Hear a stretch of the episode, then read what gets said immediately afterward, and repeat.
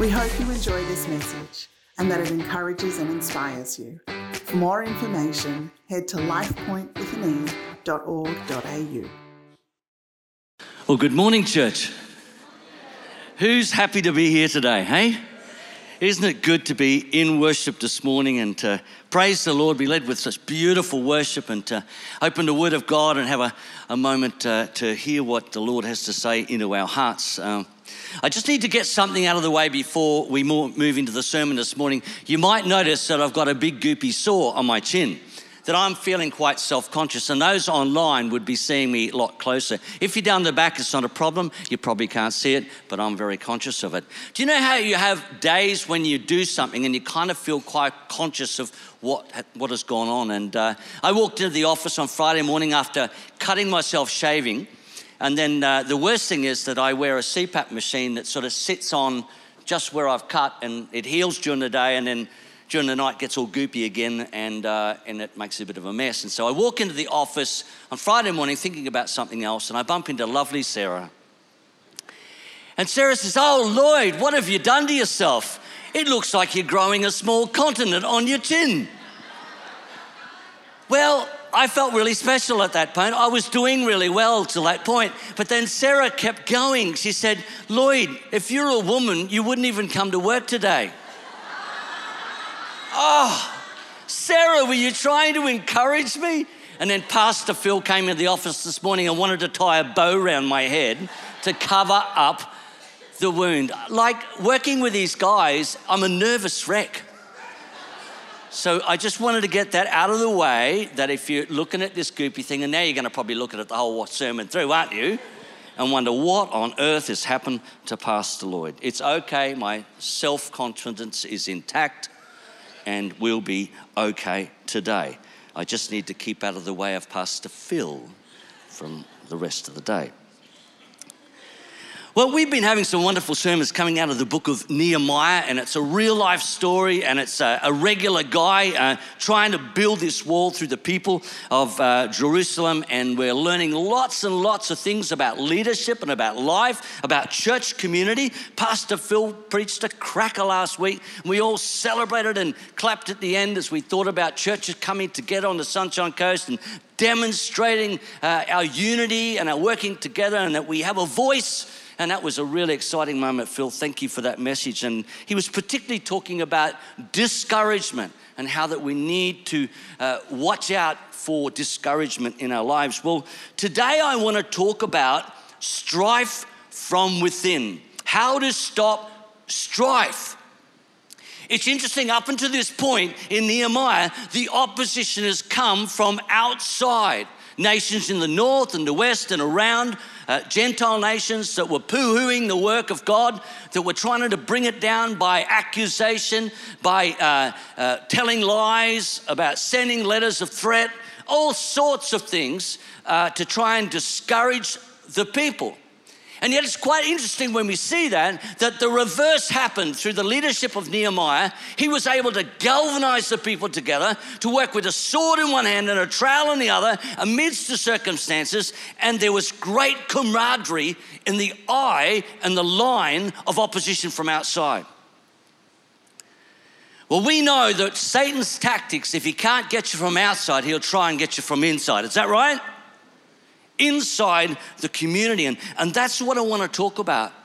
There was news that came to Nehemiah and, and uh, greatly troubled him, made him angry, in fact, about something that was going on inside the camp of Israel. I've been told that uh, a group of thoroughbreds in the wild, horses, uh, when they face a challenge or opposition or a wild animal, uh, they stand in a circle with their heads inward and their legs out, their rear legs out. So when the opposition comes, they can kick with all their might. And you know what? Power is in the kick of a horse's hind legs. Donkeys, however, when they face opposition, they stand the opposite way.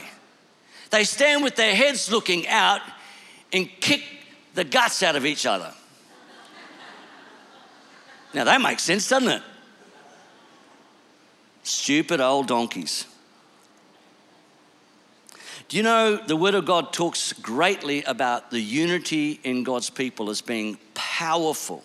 So great is the unity, it says that when we are in harmony and in unity, we truly demonstrate Christ. Do you know that? The greatest witness we can ever be is not out knocking on someone's door. It's not even doing a great thing in 1111 by being benevolent to someone else. It's when we love each other that the world sees Jesus. The world is always looking about how Christians treat one another. If they're not looking, Satan will make it so. In the Old Testament, it says unity is like oil flowing down on Aaron's beard. It speaks of this great anointing.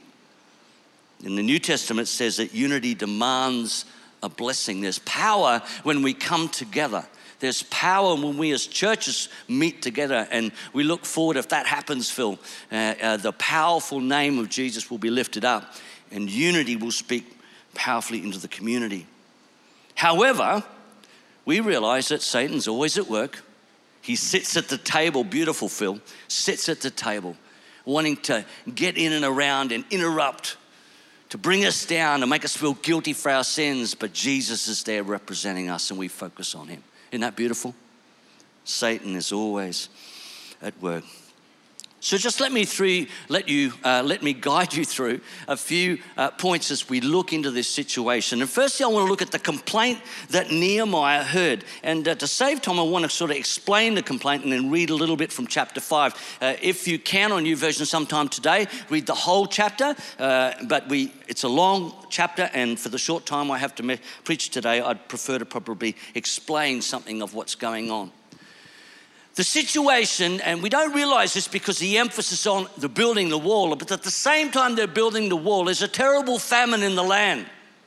Uh, farmers haven't been able to farm. Uh, there's no grain being provided. There's, uh, there's no oil being produced. Uh, the trees are bare of their fruit. Uh, not much farming has gone on, and particularly at the moment, they're building the wall. And a complaint comes to Nehemiah about what's going on in the country.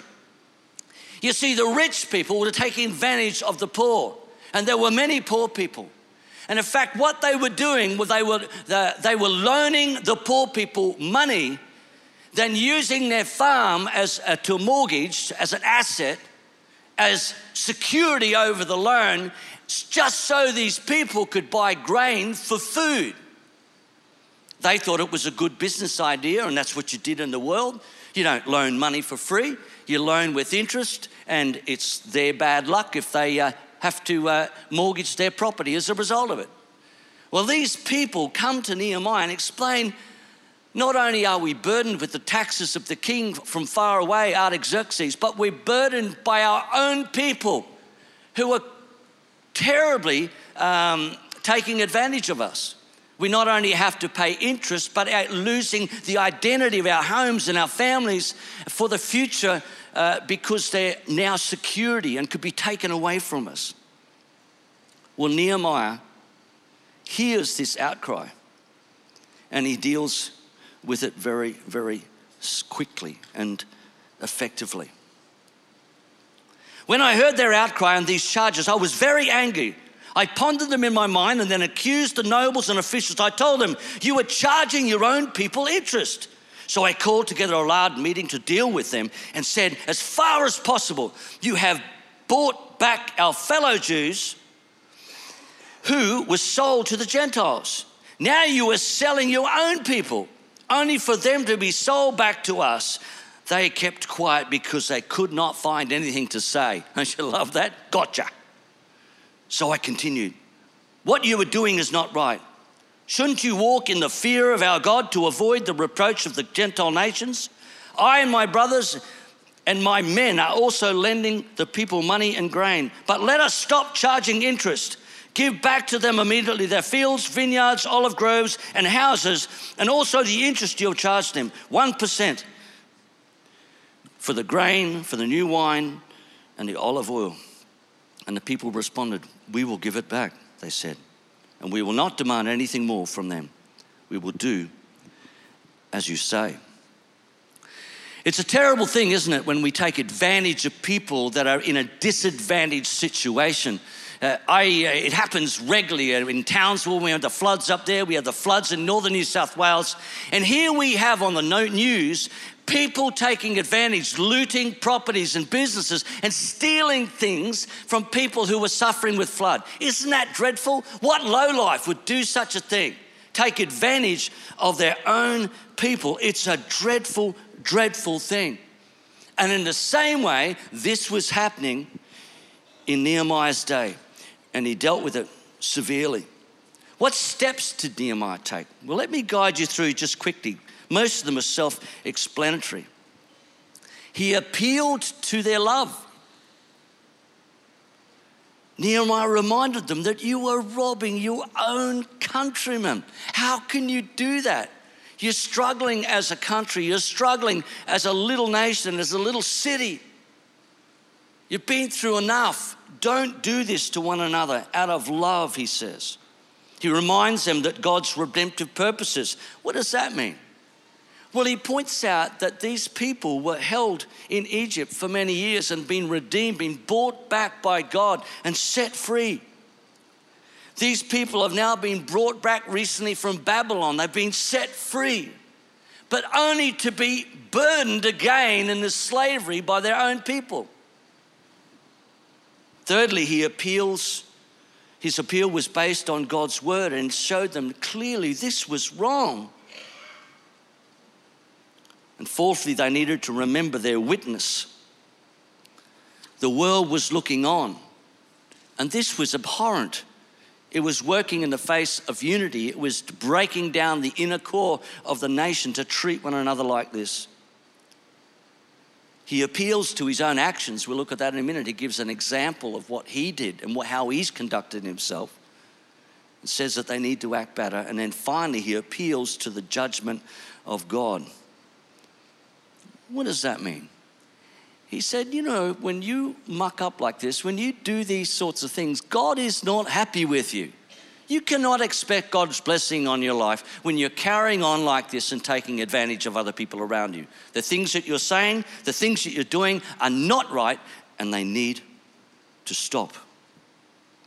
Now, I think it's beautiful. Not always in Scripture does this happen, we know. But it's beautiful when these words were spoken to the people that were responsible for the injustice, they were silent. They were mournful. They were convicted. It was like a new thought for them. They didn't realize they were doing anything wrong. They didn't see the nature of what they're doing. And then they were confronted with their wickedness. And it says immediately, we will give it back. Not only what they've done in terms of payments, but the interest as well, and to release the mortgage on the properties. Then a pact is made, a, a, a, a commitment that they won't do this again. And then they move forward into a beautiful celebration service where they sing together in unity. And it's a lovely picture of how Nehemiah brings something to a beautiful conclusion. What Satan meant for harm, God used for good. Now, Nehemiah uses his own example here about what he did in the light of his situation. Now, he's a governor in the land, he holds some position, and this is what he says. Moreover, for the 20th, from the 20th year of King Artaxerxes, when I was appointed to be their governor in the land in Judah, until this 32nd year, 12 years later, neither I nor my brothers ate the food allotted to the governor. governor. But the earlier governors, those preceding me, placed a heavy burden on the people and took 40 shekels of silver from them. In addition to food and wine, their assistants also lorded over the people. But out of reverence to God, I did not act like that. Instead, I devoted myself to the work of the wall. All my men were assembled there for the work, and we did not acquire any land. He goes on to say that out of the benefits of being a governor and all the food that was given him for him to enjoy, he fed as many people meagerly at his table. In other words, instead of gorging himself, they cooked all the food, they prepared it and made it go as far as it could so he could be generous and not hoard the entitlements that he had. A beautiful example was given by Nehemiah. Well, what do we do? What action steps can we take this morning when we are struggling in strife in our community, when things are going wrong? We've all been there. We've had our fair share of strife in Life Point over the years. I've got to say, we're a good church and we tend to work through things well, but we've had our fair share along the way. And I'm glad that you've been mature and you've been able to pull through most of the situations and do them well. I'm sure there's many little strifes going on that uh, even right now that this might be speaking to you. And I want to give some very practical steps about how we can move forward when we lock horns, when we lock horns together. Well, firstly, make sure it's a moral issue. I mentioned there that Nehemiah got very angry. The Word of God doesn't speak too highly of anger, but it says, do not sin in your anger. It doesn't say don't get angry. It says do not sin in your anger. It seems in scripture when we are angry about a moral thing, I mentioned just about the looting of those people, uh, the taking the things of the vulnerable people and businesses and their, in their houses. Did you get angry about that? I get angry about that. I think that's wrong. That's dreadful. Well, that's the anger that Jesus says is okay as long as we direct and use that anger and not sin in it, but use it as a motivation to correct things that are out of sorts. So it's very important that we make sure, firstly, that it's a moral issue that we deal with. Sometimes we get angry with each other, we get ticked off because we don't like someone, or they've said something that we don't particularly like. Like, Lloyd, you've got a small nation on your chin. I do love Sarah and I do forgive her. Some things are just small things, they're not really a big issue. And so we need to be very careful about what are we approaching here? What are we really feeling here?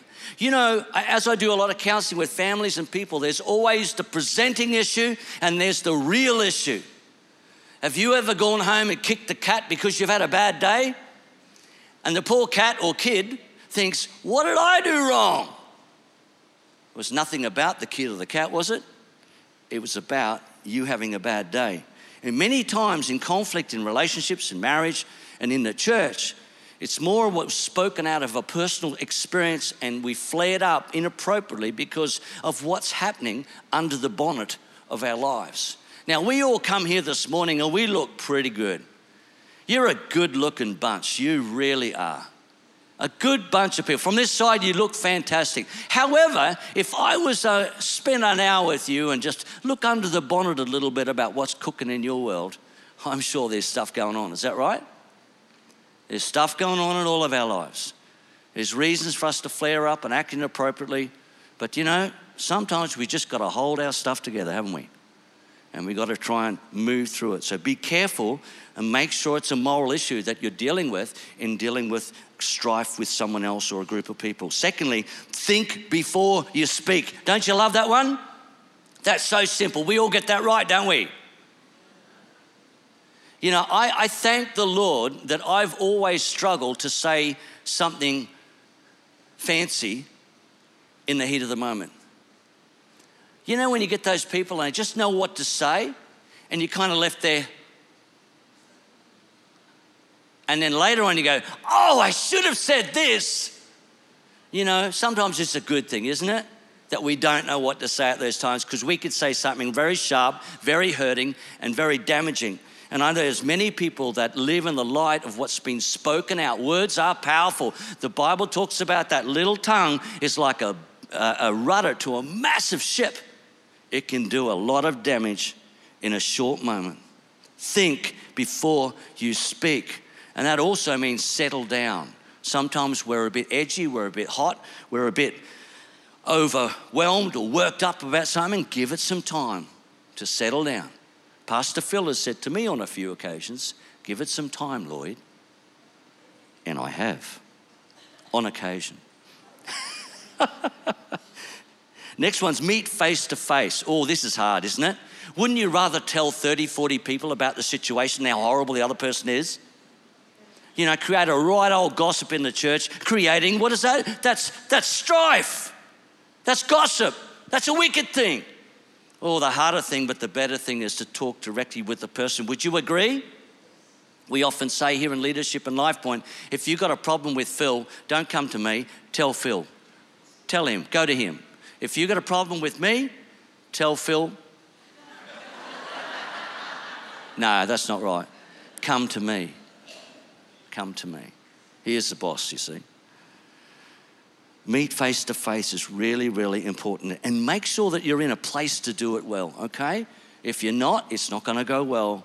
Make sure that you're in a place to do it. And then, look, number four, seek resolution. What do I mean by that? Really seek to solve the problem, not just bear your complaint. When I do marriage counseling, often when we get in a heated moment, uh, two people are more concerned to getting their point across than hearing what the other one's saying. Have you ever been that, or was that just Simone and I? Does anyone else do that? When you're really upset with someone, you just want to make your point and let them know. And like what they say is irrelevant, it's white noise, you know? I just want to make my point. I want you to hear me. Well, I suggest a little game. It's called The Power of the Pencil. You see, when we do marriage counseling, we, we hold something, and only the person holding something can speak. You see? So it could be a pencil, a biro, or a rubber, it could be anything. But you hold this thing and you have the time to share what's upsetting you. You can't say you do, you just say I am. You're talking about what's happening to you, what's hurting you, what's upsetting you. You talk about it, you share it, and then when the other person is able to tell you back in their own words what you've said, that they've heard you, and you're happy with that, they get the pencil. You like that? Works like gold. It's fantastic. On one occasion in my office, though, we were trying to practice this little game with a couple, and uh, it wasn't really working. And they dropped the pencil and went for it. And they're just into each other. And it was getting louder and louder. And I was starting to think, Phil and everyone else about to hear this going on in my office. This is, this is dreadful. And you know, from under a piece of paper in my office, my phone was sitting there quietly listening to the conversation. And right in the middle of the heat of all of the action, Siri pipes up and says, I'm not sure I can help you with that. Well, we burst into laughter and we threw our heads back. I think she ended up on the floor. It was the funniest moment and it broke the, you know, that, that air and the knife kind of feeling uh, in the room. And uh, we all had a good laugh. You know, sometimes we take each other too seriously, but make, make resolution. Aim at the process of actually resolving the issue. Don't just get there to give a beef about what you're going through. That's the last thing we want. Well, just winding up. Woodrow Wilson once said, if you can come, if you come at me with your fists doubled, I think I can promise you that mine will double as fast as yours. But if you come to me and say, let us sit down and take counsel together, and if we differ from one another, we will find that we are not so far apart after all that the points on which we differ are few, and the points on which we agree are many. And that if we only had the patience and the candor and the desire to get together, we will. In a monastery in Germany, there's a pair of antlers on the wall. And the pair of antlers are locked together and the story is told about two deer who were in a fierce fight and locked their antlers. And they died that way. They weren't able to eat or drink. And in the monastery, as an example of disunity and strife, to not go there is a pair of antlers. Is there someone this morning that you're locked horns with and you need to deal with it? Well, I want to encourage you as your pastor, please keep your accounts short deal with it, that we won't have strife in the community and bring disunity amongst God's people. Remember, unity demands a blessing. The greatest witness you could ever have is you loving your brother and sister in Christ. Do you know when you are in disunity and strife with one another, you are not a witness for Jesus, you are an insult to Jesus? Do you hear that? Work towards unity. It is powerful and important, and we need to be a church that is galvanized together. Friday night, I want to finish with a story of Lance Franklin. Did anyone watch the AFL on Friday night? Lance Franklin, who plays with the Sydney Swans, it was pre- preempted or anticipated that in that game he would kick his 1000th goal. Well, surely enough, through the game, he gave the opportunity to kick that ball. In his red and white, he kicked that ball and went straight through the goalposts. And that very moment, every supporter in all of the thousands of people that were there rallied down, ran down with their red and white on, and gathered around this guy. There were so many people, you couldn't even see where he was. I was worried he was going to get hurt. Everyone had phones up to get a picture of, of this guy who'd kicked his thousandth goal. What a beautiful story. What a picture of unity. What a picture of support. You know, in our church, when we kick a goal, whoever kicks the goal, we need to rally in our red and white like that. Is that right? Support each other and love each other. It doesn't matter who kicks the goal, as long as we're kicking and going forward and we're winning on the winning side. Jesus sits across the table from you this morning and he celebrates unity in your hearts and mine. Can you stand right now?